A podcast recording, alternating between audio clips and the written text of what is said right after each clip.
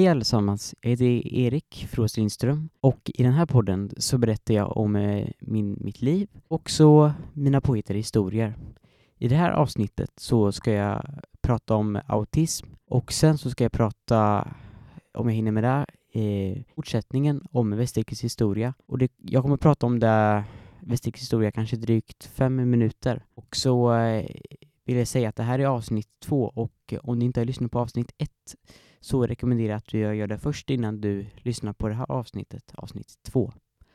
Så jag börjar med att prata om autism. Att ha autism innebär att ha svårt att sova, svårt att äta, svårt att våga sig på nya saker och att man tänker annorlunda än alla andra. Jag har ju pratat tidigare i mitt förra avsnitt om att, eh, att jag har ju haft lite sådär problem som är en del av autism som förfaller med sova, äta och eh, även våga sig på nya saker. Ja.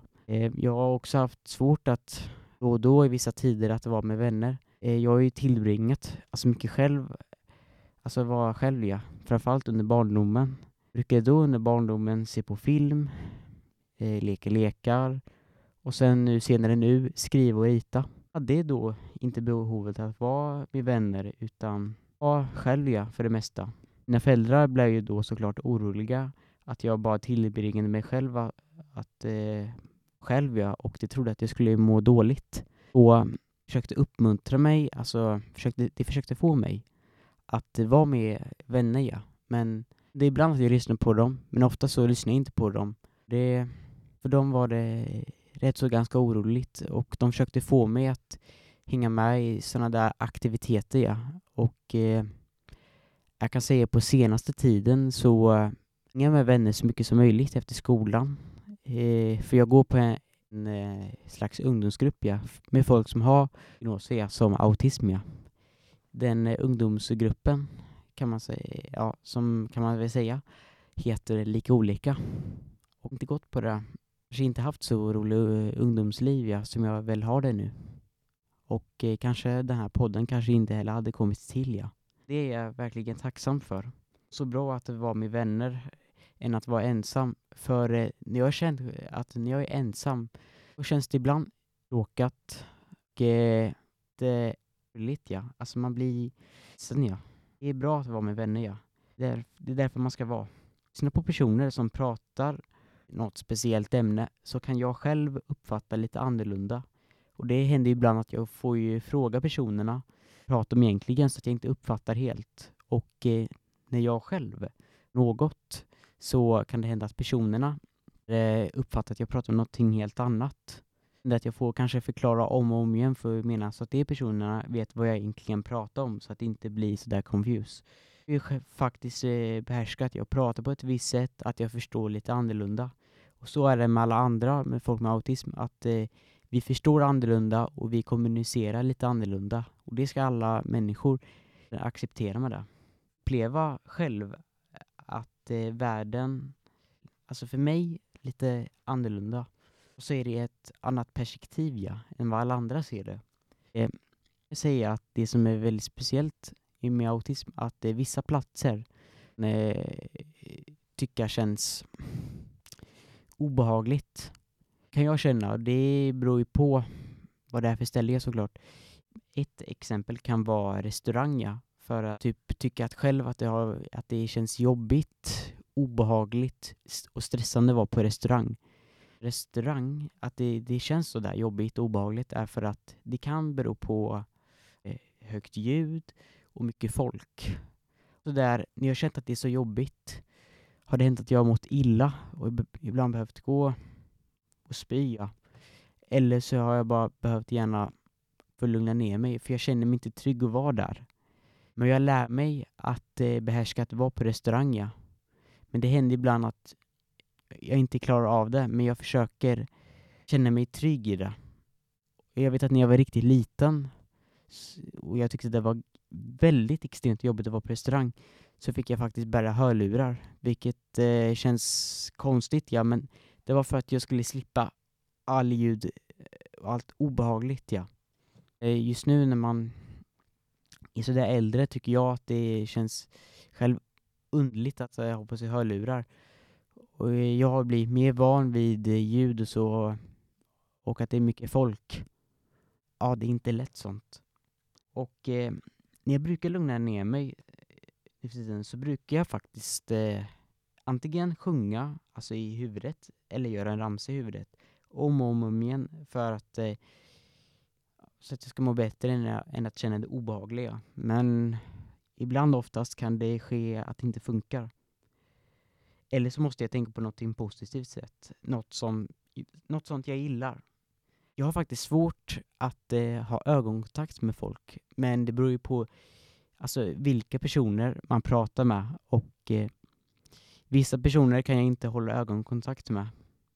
För jag tycker det bara känns ganska jobbigt, ja. Obehagligt. Jag vet att det, det händer ibland att jag tittar på en del, många personer, alltså ögonkontakt ja. Men då tycker det faktiskt att jag stirrar på dem.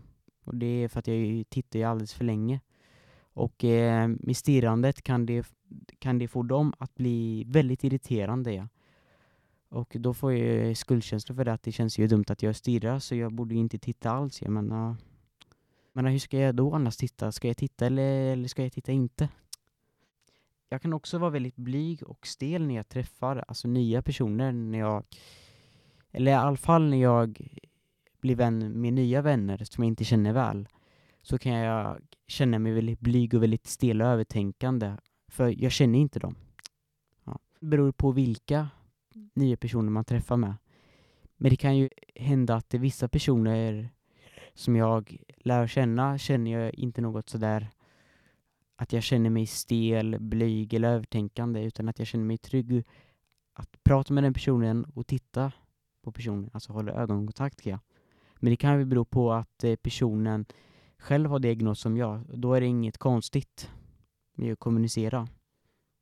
Men om det är med folk alltså, som inte har det känns det bara väldigt jobbigt ja. Prata med.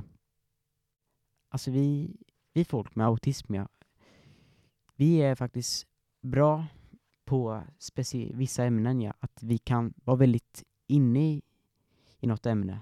Alltså jag kan eh, själv ja, vara väldigt inne i historia och vara väldigt duktig på det. Alltså vara väldigt inne i det ganska bra på det. Men med alla andra ämnen, till exempel matematik, kan jag tycka är väldigt svårt med. I motsatsen med historia. Så är det med alla eh, folk med autism, ja. Och när man är i sådär jobbiga situationer att, eh, att det är till exempel restaurang, ja.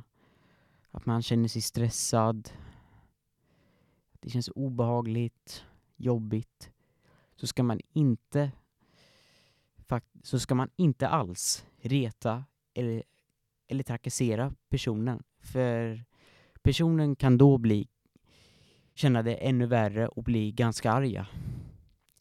Och det här är ju typ ett eh, tips till er som inte har vet, diagnoser. Att ni ska inte trakassera eller reta er vän eller den ni känner som har autism eller någon diagnos, inte trakassera den eller reta den för att den tycker att i den situation känns jobbigt, ja. Som till exempel restaurang. Så det här är bara ett tips till er. Det är riktigt synd, ja, att folk som inte förstår sig på med folk med diagnoser, det uppfattar folk med diagnoser som diagnoser, som idioter och konstiga. Och jag blir för fan väldigt arg på det, att eh, folk inte förstår folk med diagnoser och ser dem som negativt. Men det som inte förstår sig på, det har så jävligt fel med det. Och alla människor i hela världen behöver lära sig om folk som har diagnoser och hur det innebär om det och att lära sig känna folk med autism. Än att det ska vara eh, separat, alltså mellan folk med diagnoser och med folk med inte diagnoser. Det är framförallt så i skolor, att man separerar autismklasser, eh, särskolklasser, alltså mm, med, eh, med vanliga klasser, att det separeras.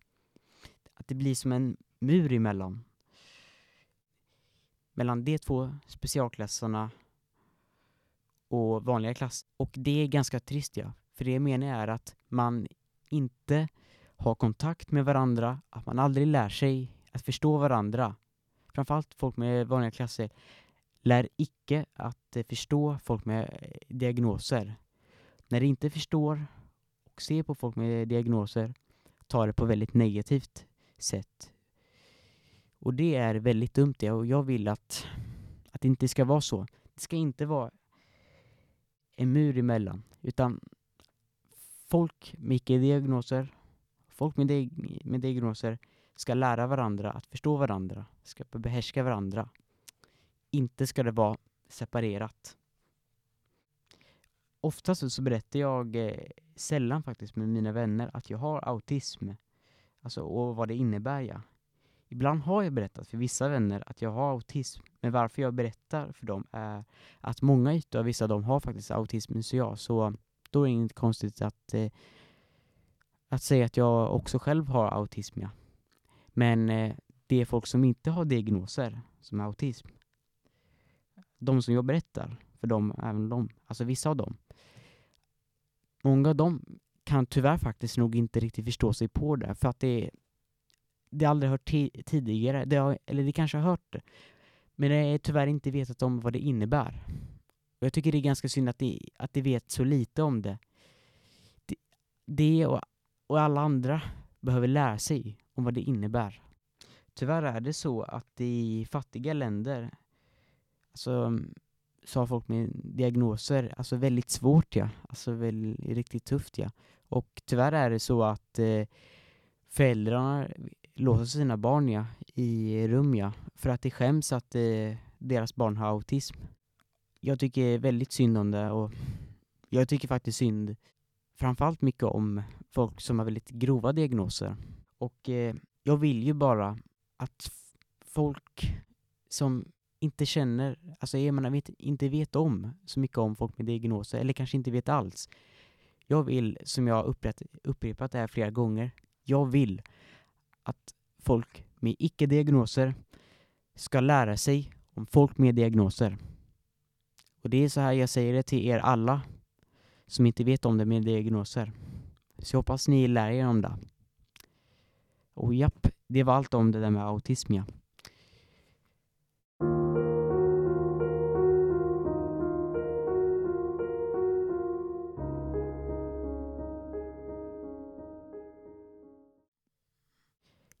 Vi ska nu eh, hålla på med fortsättning om Västerrikes historia. Eh, det jag slutade med sist var att, eh, att Karl Art hade tyvärr eh, förlorat eh, tronen, ja. Att eh, ja, Henrik den andre erövrade Västerrike och eh, tog eh, tronen från Karl. Så blev Karl, vad säger man, fängslad. Ja, han hamnade i husarrest och sen blev avrättad på order av Henrik den andre. Och då såg det helt mörkt ut för Västerrike och eh, Västerrike gjorde ännu ett krig för att nu bli självständigt från Igeland. Och eh, Enkremil, vad han nu hette, för jag kommer inte ihåg riktigt tyvärr. Men han blev tyvärr, tyvärr stupad ja. Och eh, Nykremil skulle bli, ja, det var där jag stannade den nya krimillen skulle bli Christian av Ettengard. Och jag ska börja prata om honom. Så vi börjar om honom. Christian föddes i, i Gerdsborgs slott 1490. Hans familj var en adelsfamilj. Eh, hans far var en baron och landshövding. Eh, och han var kusin till eh, Kremil Ernst Ston och samt släkt med Karl den förste ja, Karl eh, som alltså blev avrättad tyvärr. Christian eh, studerade i en stad, alltså en universitetsstad i Västerrike. Och eh, han lärde sig där i, alltså där i staden, alltså om, han lärde sig mycket om kunskap om propaganda, ja.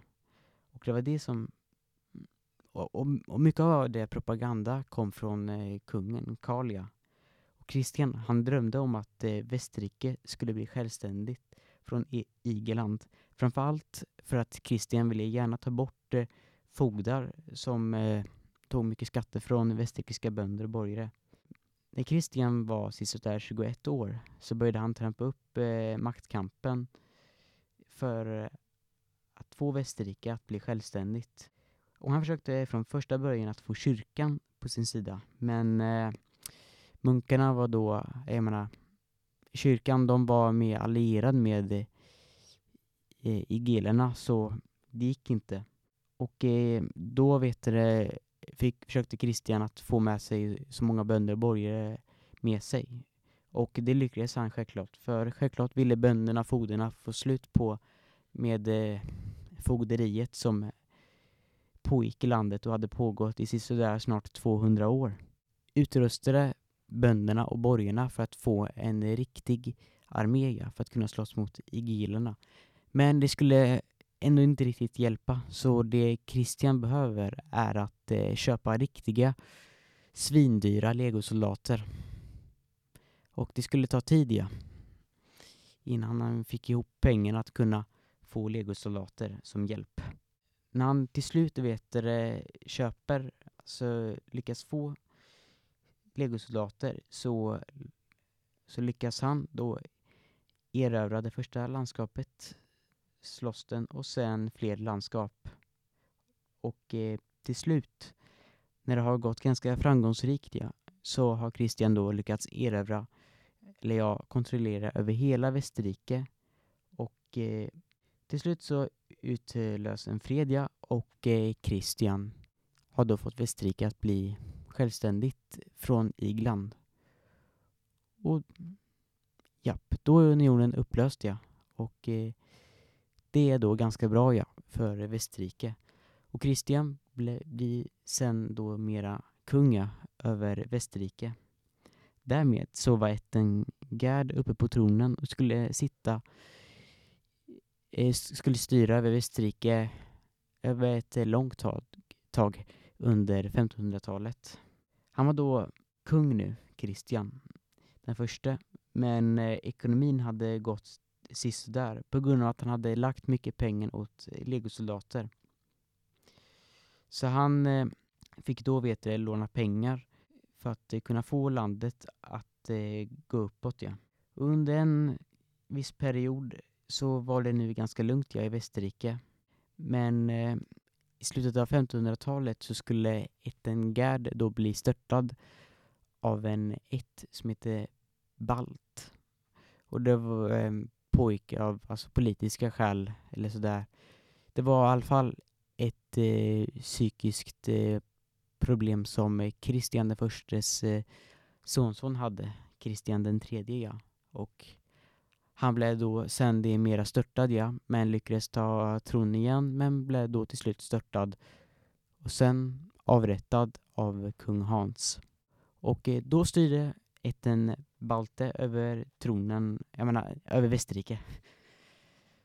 Och eh, Hans hade då lite grann problem med eh, tronföljelsen, för Hans hade bara då en, en dotter och eh, kvinnoföljd i Västerrike var inte då lagligt på den tiden. Karl hade tänkt, jag menar Hans hade tänkt sig att eh, han skulle få sin släkting i Tyskland att kunna bli Västerrikes kronprins. Men eh, sen blev det ändå så att eh, Hans eh, fick, lyckades få det att hans dotter Louise kunde bli eh, västerrikisk tronföljare. Louise skulle då bli Västerrikes eh, första drottning. Louise ville även också bli drottning över Spanien. Och eh, hon försökte att eh, väljas till drottning över eh, Spanien där också. Men eh, det var ändå sisådär svårt ja för eh, Spanien de var tveksamma över det. Plus att eh, Louise var ju drottning och de hade inte heller där kvinnoföljd där och eh, Spanien ville ha en egen regent istället för någon utländsk för Spanien hade precis blivit självständigt från Portugalia. Och eh, så slutade det med att Spanien då fick till slut en egen regent ja, som kom från eh, själva landet Spanien. Så det var då misslyckat för Louise att eh, kunna bli drottning över Spanien. Istället efter det så hade Louise intresse över att Västerrike skulle bli en kolonialstormakt på samma sätt som England och Portugal som var i den tiden stora kolonialimperium och ägde massor av kolonier runt omkring i världen. Så det ägnade Louise åt i sin regeringstid, ja, att bygga upp sitt projekt eh, för västerrikisk kol kolonialism. Den första västerrikiska kolonisatören för ett av Västerrikes första kolonier som skulle bli i Nord Nordamerika var en portugis som heter Gabriel. Och eh, han hade första uppdraget att bygga två stora skepp ja, som skulle segras från Västerrike till Amerika för att etablera en koloni där. Och eh, när han vet det, seglade till, till, Nord, till Nordamerika i nuvarande Kanada och etablerade i sin eh, västerrikisk koloni som då kom att döpas till eh, drottningens namn, Sankt Louise. Men vid den tiden då så har Louise dött. Och eh, där sätter jag punkt för det, så säger jag mer om fortsättning om det nästa avsnitt. Och, eh, det, och jag hoppas att du tyckte om det här avsnittet, ja. Och eh, vi ses igen. Hej då!